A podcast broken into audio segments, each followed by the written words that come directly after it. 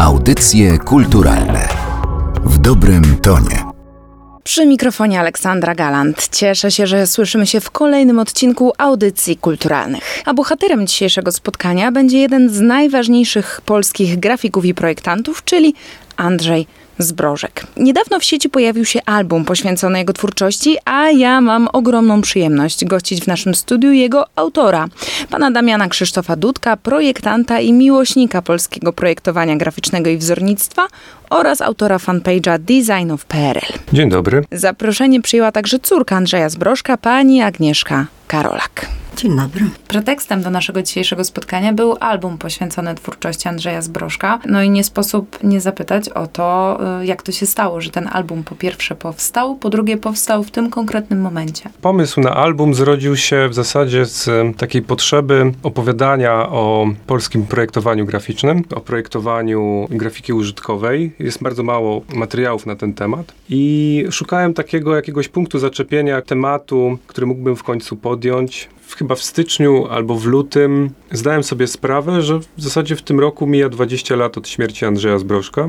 A że mam bardzo dużo jego prac i je zbieram, to postanowiłem jakby znaleźć dokładną datę śmierci. I okazało się, że to było 1 maja. Więc zmobilizowałem wszystkie swoje siły i stwierdziłem, no jeśli nie teraz, to kiedy? Mam dużo materiału, w zasadzie opracowanego, zbadanego. Bardzo dużo czasu spędzałem w bibliotekach wyszukując informacje i ustawiłem sobie taki termin. 1 maja zmontuję publikację i ją udostępnię. I zobaczymy, co się stanie. W międzyczasie wyszło trochę inaczej, bo postanowiłem zrobić tydzień z Andrzejem Zbrożkiem, wstawiając codziennie jakąś jego taką właśnie najbardziej znaną pracę. I postanowiłem ten tydzień zwieńczyć publikacją albumu. Nie udało mi się tego dokonać w siedmiu dniach, jednak tydzień trwał w tym wypadku 8 dni. Ale wszyscy cierpliwie poczekali. tak, Miała być udało. niespodzianka i była. To była niespodzianka. Wziąłem wolne, akurat była majówka i postanowiłem wziąć ten cały tydzień, czyli 4 Ale dni w sumie. Pocieszę pana, mój ojciec też by wziął wolne. No tak, ale z innych względów. A ja tutaj właśnie pracowałem przez cały tydzień, dopracowywałem ten album, no i jakoś to wyszło. Wyszło super. Dziękuję.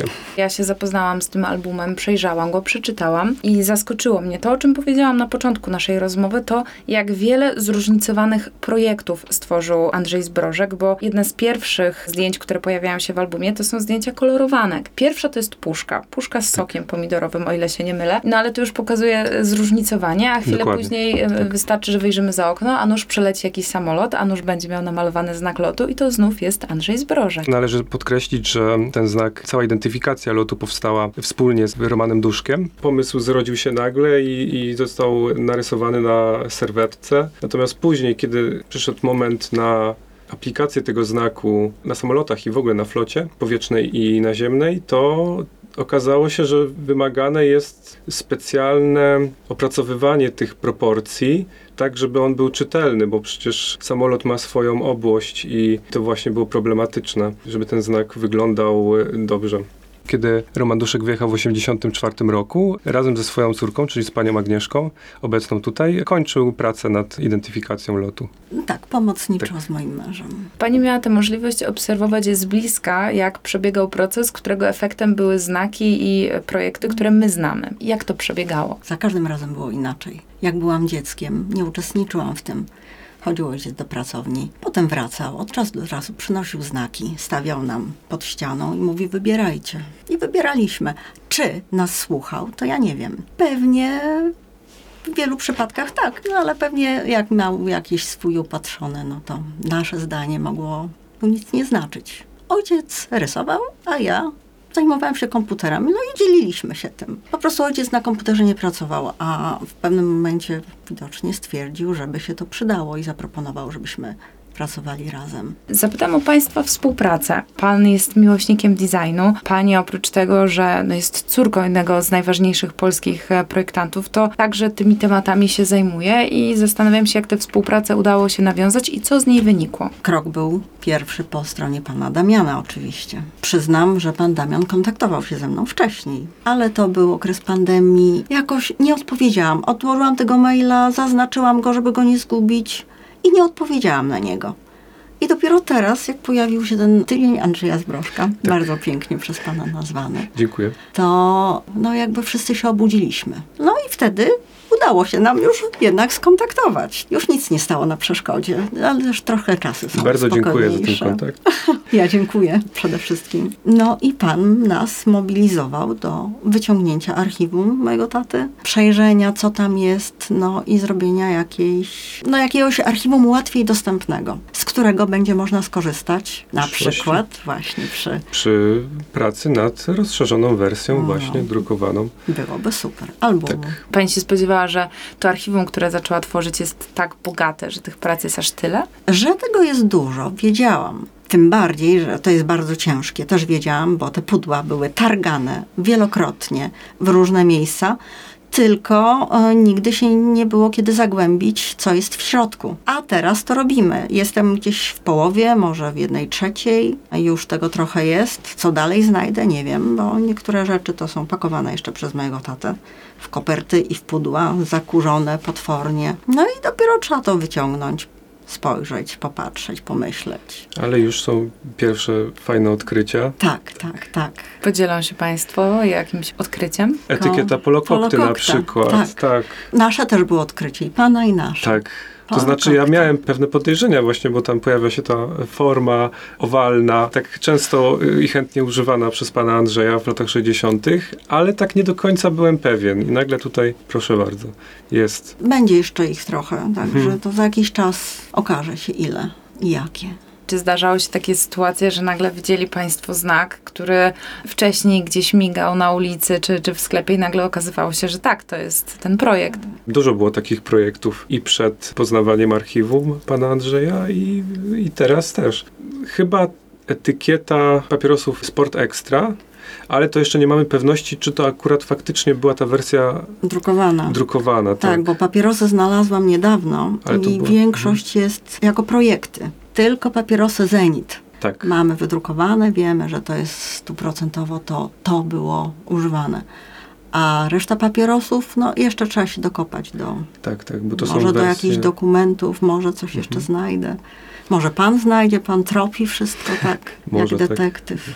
Trochę tak, trochę to jest taka detektywistyczna praca. W pewnym momencie te etykiety wódek porównywałem kaligrafię. Tam niektóre nie No, miały... mamy jedną ciekawostkę a propos etykiety. Tak. Wina, janosik. No tak, faktycznie. I tu jest... to trzeba rozwiązać. Ciekawostka, wina Janosik, to brzmi jak y, książka panu W sumie nie jest dość popularna etykieta, ale pojawiła się na wystawie Karola Śliwki i teraz nie wiadomo, czy... A ja znalazłam w A. odpowiednim pudełku z etykietami pliczek etykiet Janosik.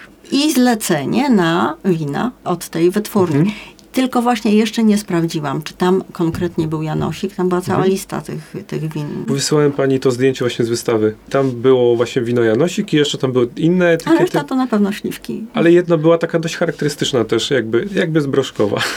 Pamięta pan, która? Y, Tak, to jest takie z tym lejkiem.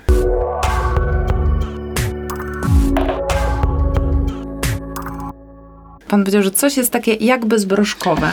No to proszę powiedzieć, co świadczy o tym, że coś jest zbrożkowe? No jest coś w tym, y, co było tak charakterystyczne, że udawało mi się zidentyfikować pracę Andrzeja Zbrożka bez jego podpisu. I, I w sumie miałem wtedy też y, dość dużą pewność, że to jest jego praca, bo była tak charakterystyczna.